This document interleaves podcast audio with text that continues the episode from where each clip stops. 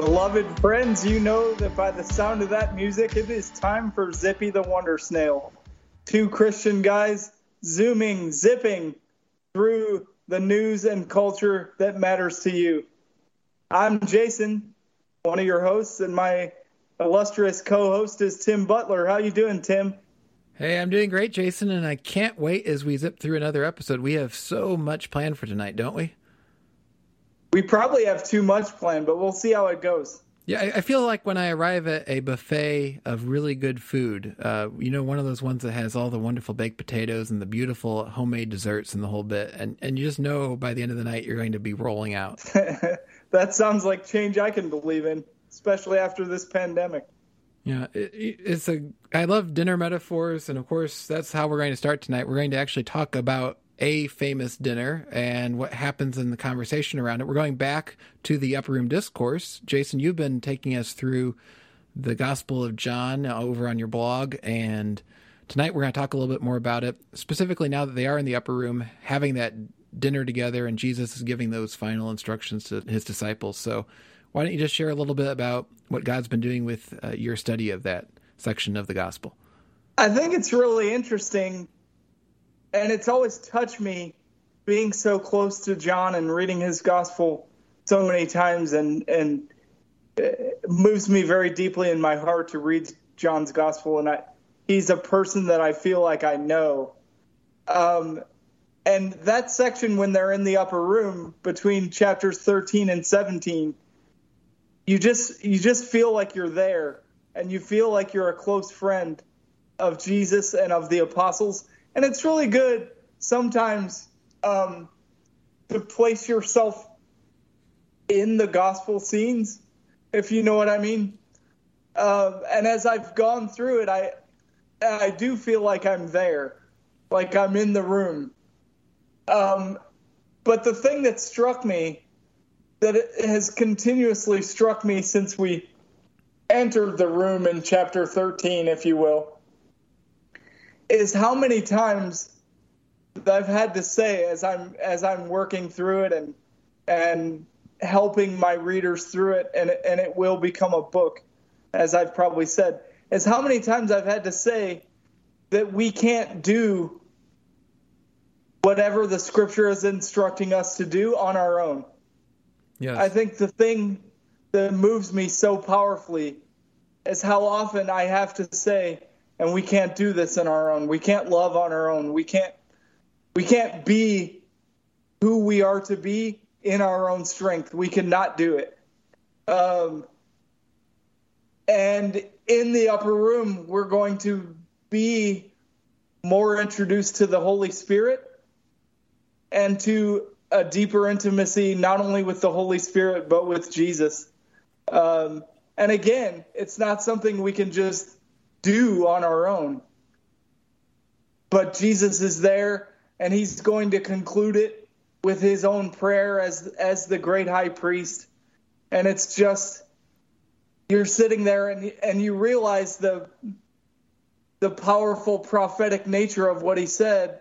At one point he said, "Apart from me you can do nothing." Um, but then we're living in this tension of apart from me, you can do nothing, but you have things for us to do. Um, so I'm sure that's interesting to you as a pastor, because if we were literally going to do nothing, then you would have nothing to say and you wouldn't have a job. Uh, yes. So, yeah, please no.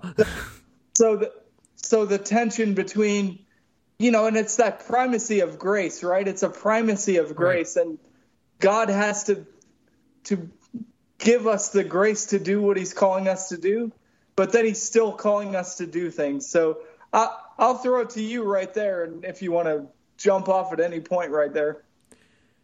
Well, the, the whole section is just so fascinating to me, but I love the point that you've been focusing on because it is such an important reminder. And it's interesting you bring up what it's like to, to go into pastoral ministry doing that because – the temptation, ironically, I think, is oftentimes to focus on what can I do on my own. It's amazing how easy you can go from preaching God's grace and how much we need His Spirit, and even preaching straight out of the upper room discourse. And suddenly you go on to the next thing and you're thinking about well how can i with my ingenuity make this happen? And it smacks you right in the face every time because apart from jesus we can do nothing. And, but you look at i guess it gives me a little hope because you look at the disciples they clearly don't get that at the time. They get it later on but they clearly don't. They go and try to do things on their own. It doesn't go well eh, over the next few hours after this dinner. And it's such a a humbling reminder and comforting reminder one that i'm going to fail miserably too because if they couldn't do it i can't do it. And in fact the evidence is i can't do it on my own but also that jesus' grace is in that that when we realize that and we realize that over and over again that he invites us right back into his presence it's not where he instructs us in that and when we don't get it then he says okay uh, that's enough you thought you could do it on your own, so you, I'm not going to help you anymore. He he comes right back, uh, and just as he's preparing his disciples there, and then he prepares them more after his his resurrection, so too he continues through his Spirit to prepare us. It's just so wonderful to know that all the way back, you know, even earlier before the discourse, he had said, "Not one of you will be snatched out of my hand." Um, and it was back in chapter 10 when he's introducing himself as the Good Shepherd. And so it's so intimate to me because here I'm, I'm engaged in this project of trying to make the Gospel of John as simple and as interesting as I can. It, you know, the subtitle is um, An Ordinary Reader's Guide to the Gospel of John. So I'm engaged in, okay, let's make it simple, make it plain for ordinary people that that don't have advanced degrees and stuff. And at the same time, every time I write one of these sections, I have to stop and I pray to the Holy Spirit, uh, not to not to boast or anything like that. But I've found so many times that even though I've read it a million times, it's as clear as mud unless and until I pray to the Holy Spirit and, and ask Him to come and speak. And because he tells them when he's in when he's there with them he tells them the holy spirit will take from what is mine and declare it to you. Um, and we've got to rely on that and he he says elsewhere he says i have so many more things to tell you i'm paraphrasing a little bit i have so much to tell you but essentially there's too much the holy spirit will declare to you everything that you need to know, basically.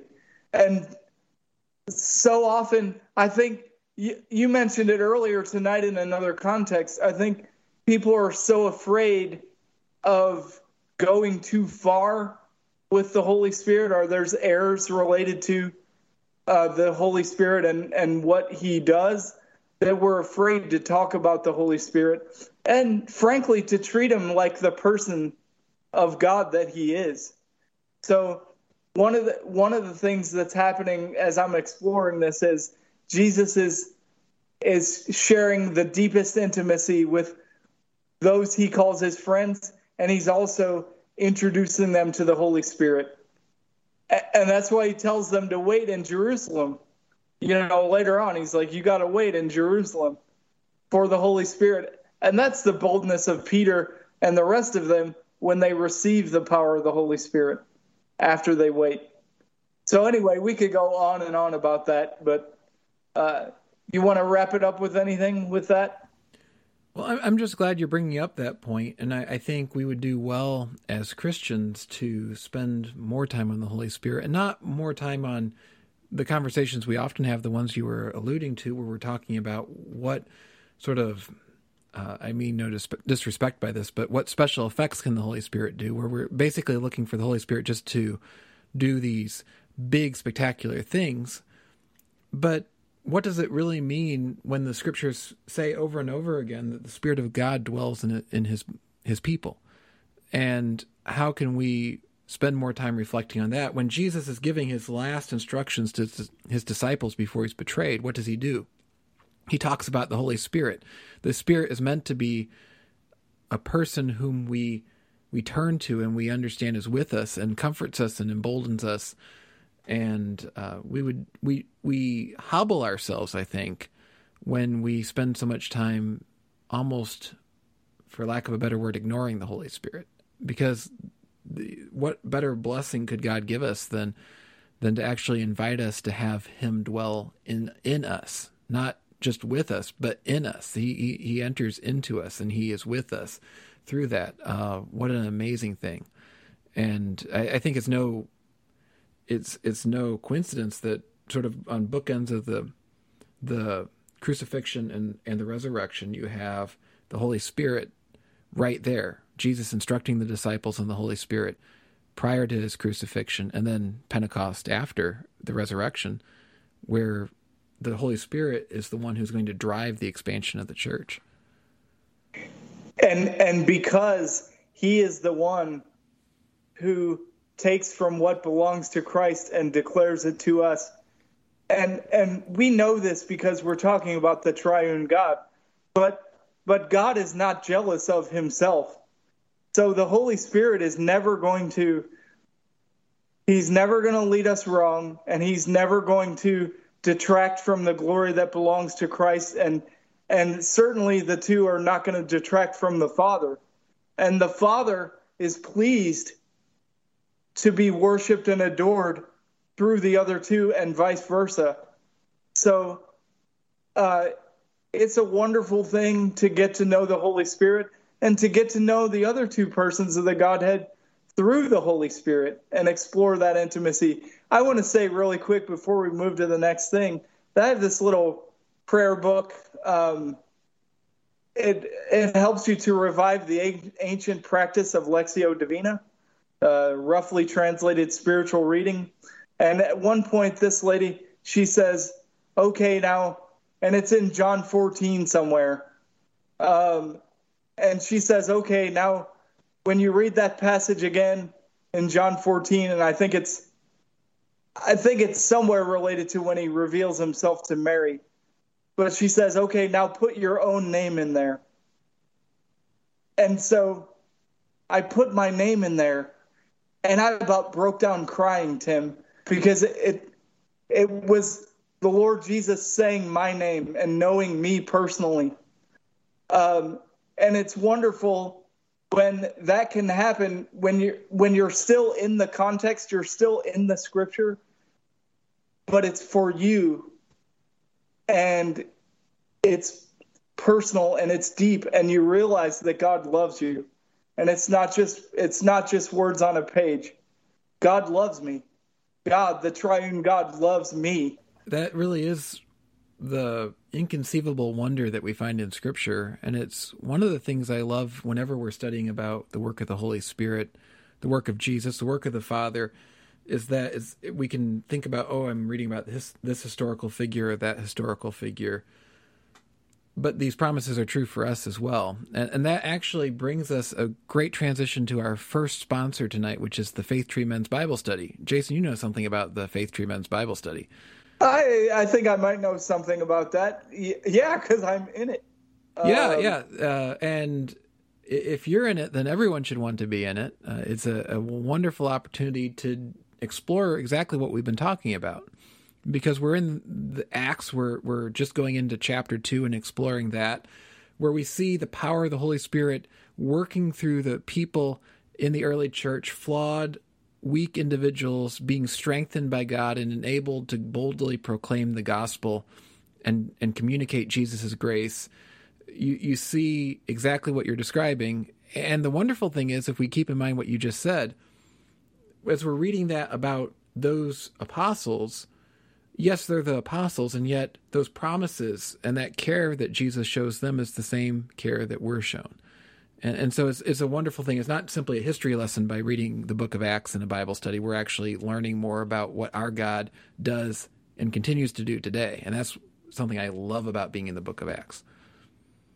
And I'm the annoying guy, uh, you know, theologically educated, seminary trained, and all that but I love taking us to other books. So I'm the annoying guy in the Bible study that's like, oh, this connects with this other thing in this other book that we're not even reading. So, uh, but it is a joy to connect to God's word and to to rejoice in it and to realize that uh, God our Father and the triune God is rejoicing in us.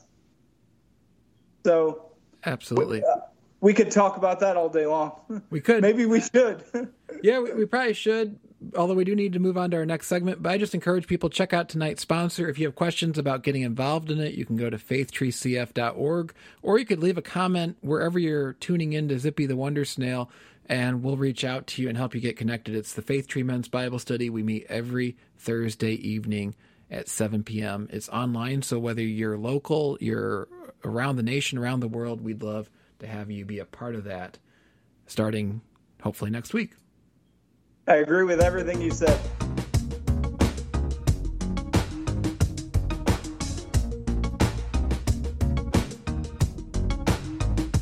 Hey, Jason, you had brought up the interesting transition we've seen with Dr. Russell Moore. He's been the head of the ethics wing of the Southern Baptist Convention. Now he's moving over to Christianity Today. So why don't you help us to wrestle with that topic a bit? Well, that's really interesting. There, there's been a lot of seems like a little bit of a lot of conflict in in the Southern Baptist Convention um, and about the Ethics and Religious Liberty Commission that Dr. Moore was the head of. Um, and so he even though the people that are opposing Dr. Moore are what he would term as a vocal minority, um, they're enough that he he just can't uh, endure the endure the conflict anymore. Um, and and Beth Moore, no relation, has also left the SBC, um, and he released a he released a letter. Um, from some time ago. It was an internal letter that has come out explaining some of the reasons that are bringing him to this point now. And and actually says that a lot of um, a lot of what has happened is how the Southern Baptist Convention has dealt with cases of sexual abuse in their churches. So that's a very sensitive topic.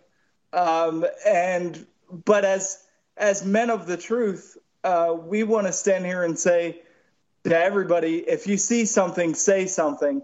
Absolutely, yes.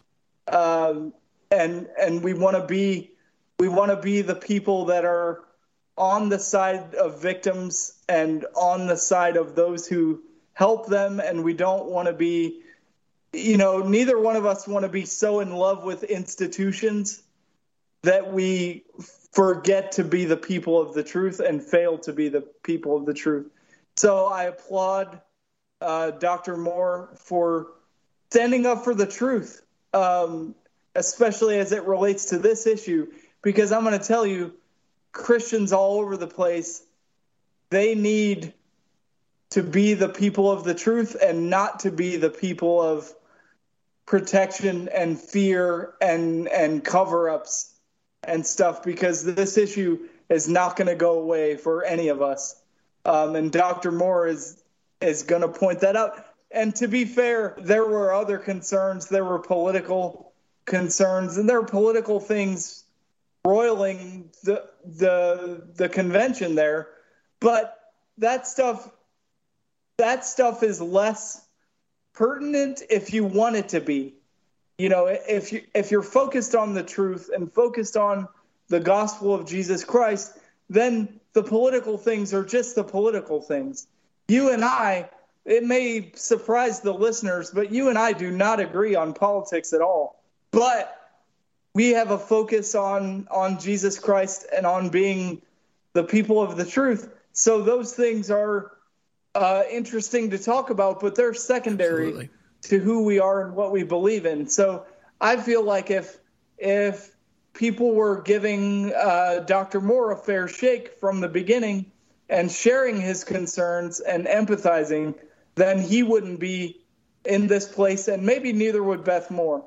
So um, it's a loss for the Southern Baptist Convention. I've always benefited from his preaching, from his faithfulness to the to the word of the gospel, uh, even though we're in different places, he and I.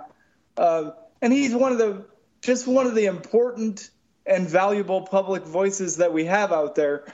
So we don't want to lose we don't want to lose that voice. Right. I'm so thankful for uh, for his voice, even when I've disagreed with him. We talked about this last time, but I think it's a really important thing for us to keep coming back to, which is that we can disagree on some issues and still, as you were saying just a moment ago, be unified enough in the gospel that we can hear people that we disagree with and respect them and appreciate their contributions. And that's been so heartbreaking watching the developments around Dr. Moore, where people that disagreed with him politically discounted him on everything, or sort of another sort of parallel trend we've seen is certainly those who speak against abuse in the church often then get lumped together in sort of this political bucket and people just assume well they just have these political axes to grind and they're and they're after the church when what they're trying to do is exactly what you were saying which is be men of the truth women of the truth. And the last thing we should want to do is be more concerned that we get people that we agree with politically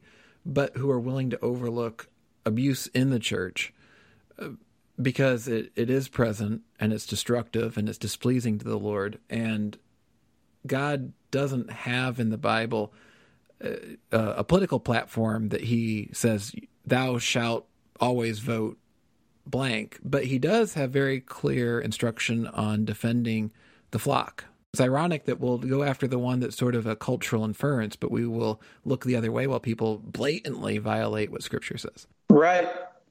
And and if we are and if we are the disciples of the good shepherd and we don't shepherd these vulnerable and we and we speak with hostility toward those who are trying to protect the vulnerable, uh, then we're not actually following the good shepherd. So I don't want to lose a voice like Russell Moore's. I don't want to lose a voice like Beth Moore's. Uh, I can't pronounce her name. Rachael uh, Denhollander. Yes, yeah. These are these are people speaking the truth about things that are going on, and they need to be defended in speaking that truth and and not and not brushed aside. Because as as we've seen the the shadow cast over the Catholic Church in particular, the Roman Catholic Church, what happens? Um, when when those ministers have covered up abuse disaster complete disaster. So uh, we should learn that lesson from from those highly visible brothers and sisters uh, that covering things up uh, never never helps because the truth will out you know the truth will always win out uh, and and you better you know you better defend the truth and go with the truth rather than oppose the truth. Because when the Lord cleans cleans that dirt out, it tends to be more painful. Uh, tends to be a very heavy pruning. So if we're going to be pruned, uh, let's willingly willingly submit to the pruning, you know, um, and not stand in God's way, because because God is a consuming fire. Absolutely, we need to to look wherever we happen to be as well, because this is something that that plagues the church in general. The desire to protect the institution, even at the cost of throwing away what God's commanded us to do and allowing abuse to happen, and so on. The best thing we can do if we want to, to serve God and see His bride well prepared and well equipped is to be responsive to the Holy Spirit as we were talking about earlier, and in that to hear the things that are wrong and do our part, whatever that might be, to stand against them and to stand for God's truth. And I and I know uh, that you have not always had pleasant experiences in your sectors of the church, so I know that you're you're sensitive to, to things like abuse of power, which could be at play here as well not just with sexual abuse, but with other things too. And so, having been in that position, I know that you have a heart for that, and I appreciate that. And I think Dr. Moore would appreciate those folks who understand, you know, the cross that he's been bearing along these lines. So thank you for thank you for standing for that and for sharing your own experiences with me and with oh, others. It, it's uh, th- thank you. Sort of the unfortunate situation there but one that, that can be a blessing. And this is where I appreciate what you've shared over time as well. Is when we share these things and we're we're honest about the blemishes, we're not taking away from the church. And as unpopular as it is to often talk about it, I, I really think we're doing what God's called us to do. Um, because we don't need to somehow pretend that the church is better than it is. We're not trying to have the perfect church. We're trying to be a church that follows the perfect Savior. And I think we sometimes get those two things confused. But um, I, have certainly done an inadequate job, but I, am certainly um, glad I, I have at least an opportunity at times to, to speak up. And I do hope that those listening, if anyone has faced any kind of abuse in the church and, and they need someone to talk to, they could, of course, reach out to us. We could connect them with someone that might be helpful. Certainly, I, I feel called to pray for people that are going through abuse in the church. My door is always open. So come and find me. We're both very serious about that. And if you already know us, you know that. If you don't, other than listening to the podcast, you may not, but we really are serious. And so, serious topic. And we're serious about being there if you'd like to to reach out and we're also serious in talking about our good savior. And and that's what actually angers me a lot even watching the treatment of people standing up for these issues like like the two Moores we've been speaking of. It's so awful that what we do instead of hearing their critiques and responding to them in a godly fashion we actually as as a collective audience as the church have often turned and just aimed the abuse at them and use the same things that they're highlighting. We're de- we see the church demonstrate those things, and it's it's awful. Um, it's certainly part of the social media mob, and we as Christians should not be part of that. I agree.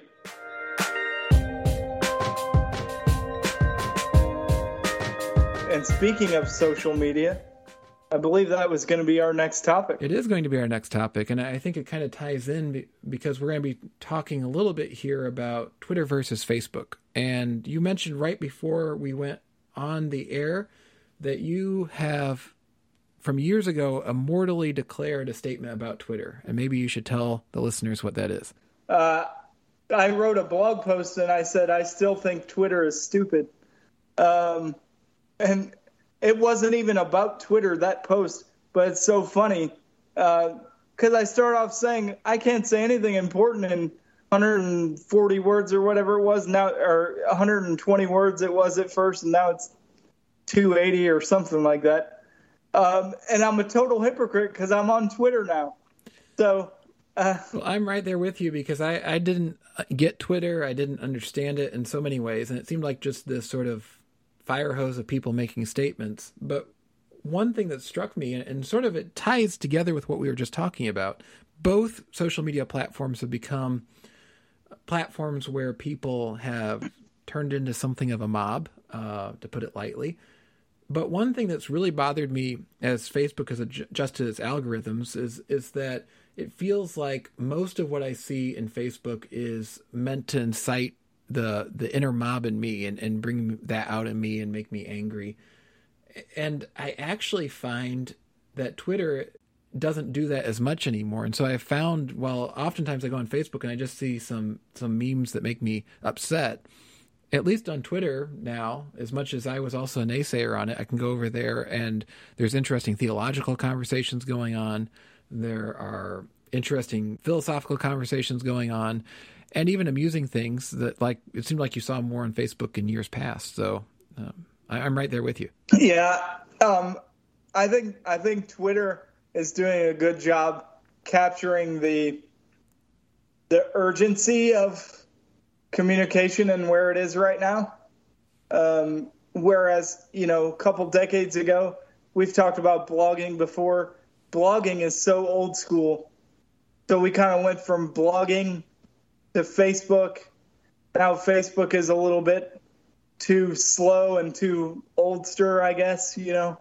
Uh, and and now it's Twitter and Snapchat and and all these other smaller apps for quicker communication.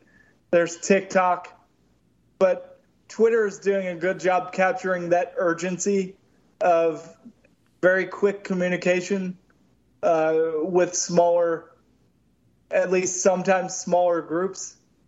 and maybe it's better at curating, which goes along with kind of what you're saying. Um, and so I think that's interesting. I think uh, one thing that if people aren't familiar with Twitter, that they really should take some time and, and uh, would benefit from is to go on and, and, find a few people that you would like to learn more from who have a habit of posting Twitter threads. Uh, you know, yes, the individual tweets are short, but an interesting phenomena that's popped up on there is the art of the Twitter thread, where you string together a whole bunch of those little tweets, and it's almost like a, a form of poetry where you're constricted line by line by a certain length, but you can group it together and make these longer discussions. And there are so many really insightful things you can find in that format. Uh, and certainly, one of the things I love is there there are good theological discussions, people engaging meaningfully with the scriptures using that form. And so I, I find it really insightful.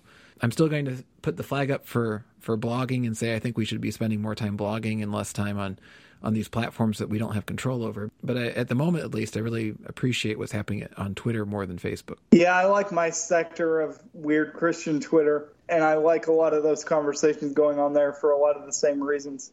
And and maybe the clock has run out on on Facebook or the sun is setting, as it were. We'll see. I mean, it's still the biggest social media platform, but I like that these others are jumping in and filling a role that was once filled and maybe now it's being filled in a different way. Yes, yeah. Yeah, I'm not canceling my Facebook account like people uh, sometimes do anytime soon, but I'm certainly spending less time there.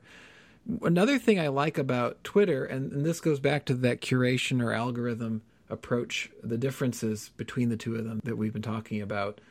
Uh, and something that we both have appreciated about it is that it seems like I've noticed more prayer requests seem to float up into my news feed on Twitter than I see on Facebook. And I, I know they're being posted in both, but it seems like Twitter surfaces them better. And we've both found that really to be a blessing the idea of seeing what people are asking for prayers for on social media. Sometimes people I know or that we know sometimes people that you only know by by following or, or you follow someone else and they've retweeted the prayer request. But it's really kind of neat when you think about leveraging social media so more people can pray. Yeah, I've definitely found that that that even saying a quick prayer for someone who has asked for it on Twitter just is a wonderful way to be praying without ceasing as the scripture commands. And to know when you get to the book of Revelation and you see the incense, the censer with the smoke coming around the altar and realizing that that that, that incense is is every prayer that's risen up from earth, you know, fr- from the beginning. And and to, there you get some lightning again there. But and if we knew, I wish I thought about that more, but if I read that passage in Revelation where it talks about that, and I and I thought that my prayer had that much power. Boy, I'd probably pray more than I do even now. So so that's something that can encourage us. That even when we're we say scrolling mindlessly, but even when we're scrolling mindlessly on Twitter or Facebook and we can pray, then we're not at least entirely wasting our time on social media. Absolutely. Um, so that's an encouraging aspect of of social media and one that I hope continues and it grows. You know, so yeah. If instead of doom scrolling when we're tired at night, as they call it, when you're just scrolling endlessly, we could hope scroll by keeping people in prayer. That, that in itself is an amazing thing, and I think it also changes our attitude. It's a whole lot harder to become part of those mobs that we were talking about because it helps us keep perspective. So it, prayer has all kinds of wonderful benefits. Of course, just simply being in the presence of God when we do that, he works in us and shifts our perspective and sometimes keeps our less pure motives at bay a little bit. Um, thankfully, as the Holy Spirit works, we come right back to where we started tonight. It's not something that I, I, think you have to be legalistic about. Just go on and find people that are posting prayer requests and be blessed by the opportunity to join in the multitude of saints around the world praying and use social media for a positive, hopeful thing like that. I agree completely.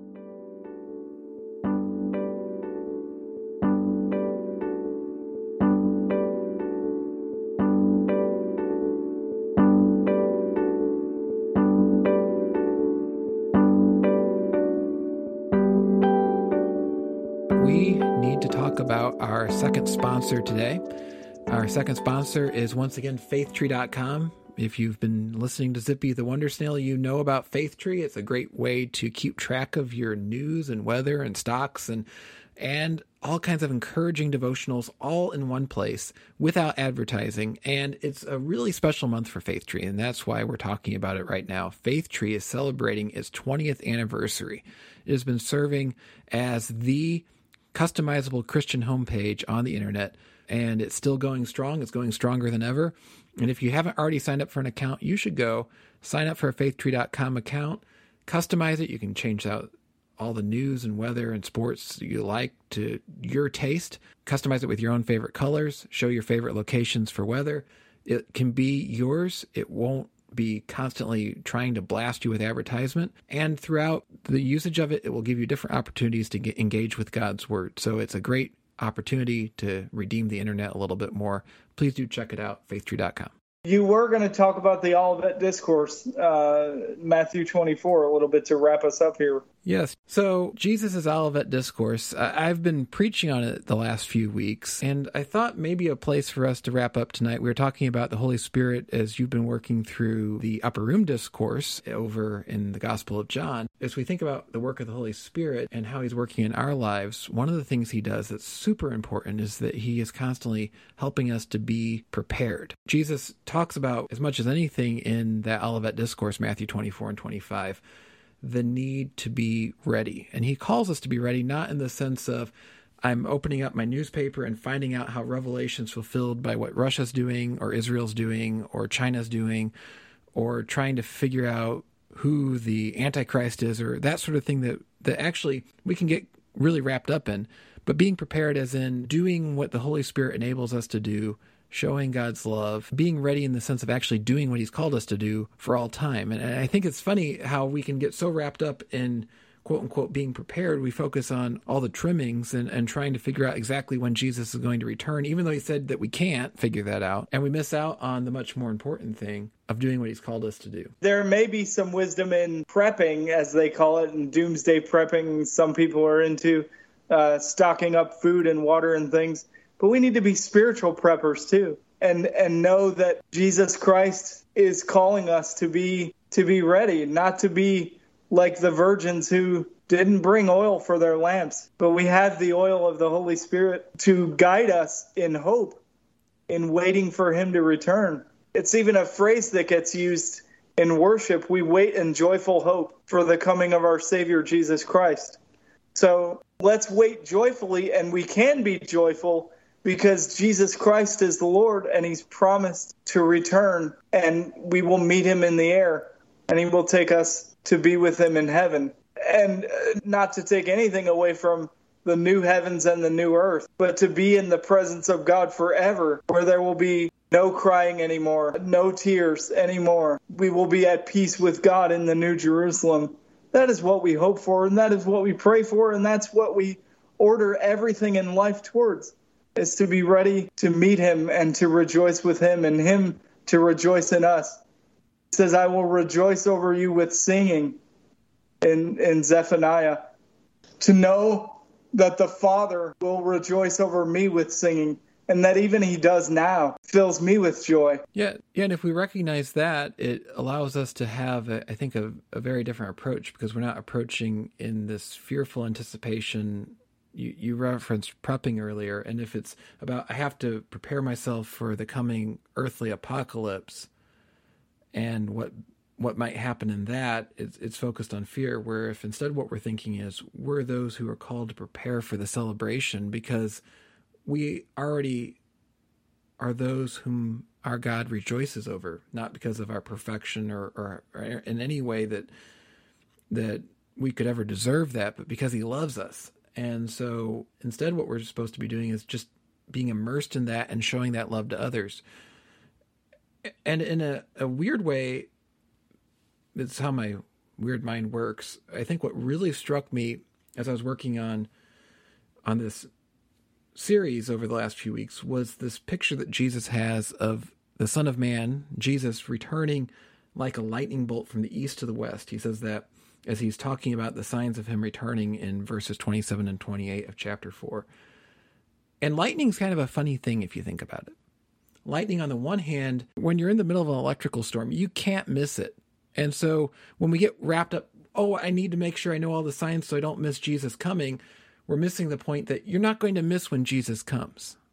It's not something that we can miss because just like you can't miss a giant thunderbolt occurring right outside your window and you hear it and it shakes you and you feel it and you see it, we're not going to miss the, the return of Jesus.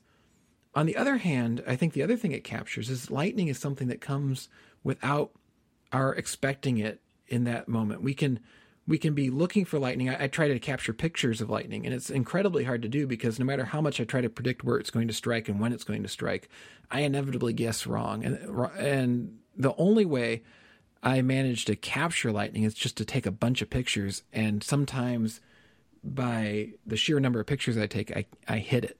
Mm-hmm. but I keep doing the thing that I need to do. I keep preparing. I keep pressing the shutter button. And that's basically what Jesus is calling us to do: is to keep preparing to be ready for him by doing the, the normal tasks he's called us to do. They seem menial, but they're actually great joy. And we're doing it with the Holy Spirit with us. And so, what greater joy could we have than that? And then you remember, I'll say this as a final thing. You remember in the two letters to the Thessalonians, Paul says, Some have come and deceived you as though the day of the Lord has already come. Don't listen to them. This is a Jason paraphrase of the scriptures. Don't listen to them this is what's going to happen. He's he's going to call those who have fallen asleep first, and then the rest of us will be caught up to meet him in the air. The day of the Lord, at least not entirely, has not come. Um, and when it does finally, um, and when our Lord is revealed to us fully, then we will definitely not miss it. As many of our hymns teach us, uh, it is well with my soul the trump shall resound and the Lord shall descend. Even so, even so, it is well with my soul. So that that trump's going to be loud. I'm not necessarily excited about loud trumpets because I'm not excited about loud things in general. But if it's Jesus's trumpet, then I'll go with it. I couldn't agree more, Jason. You are so right. We should be looking forward to the end. We should be looking forward to Jesus returning. We know that with him comes his grace and his love. So while the end, yes, it brings judgment, we know that in him there is no condemnation, that in him we have his grace. And in the meantime, we have his spirit with us, as we talked about earlier. So even as we anticipate it, we can go forward with the things God has called us to do with confidence. We can be those who stand for the truth. We can be those who stand against abuse. We can be those who love our neighbors. We can be those who pray for each other. And we can do it with confidence because our God is with us. The end doesn't need to be something that we dread, that we, we know is looming, but we hope will somehow be delayed unlike the end of an episode of Zippy, which unfortunately we have reached at this point. I love talking about all these things with you, Tim, and especially with the gospel at the center of it. So I look forward to doing that again. And I with you, my friend. And to all of our friends listening, we enjoy sharing this with you. It's been such a joy once again to have you here with us on Zippy the Wonder Snail. Please do subscribe on your favorite podcasting app if you haven't already, so that the latest episode will zip right in as soon as it is available, and you never miss two Christian guys zipping through news, culture, and the things that matter with you. We hope you have a wonderful day, and we will see you again soon, right here on Zippy the Wonder Snail.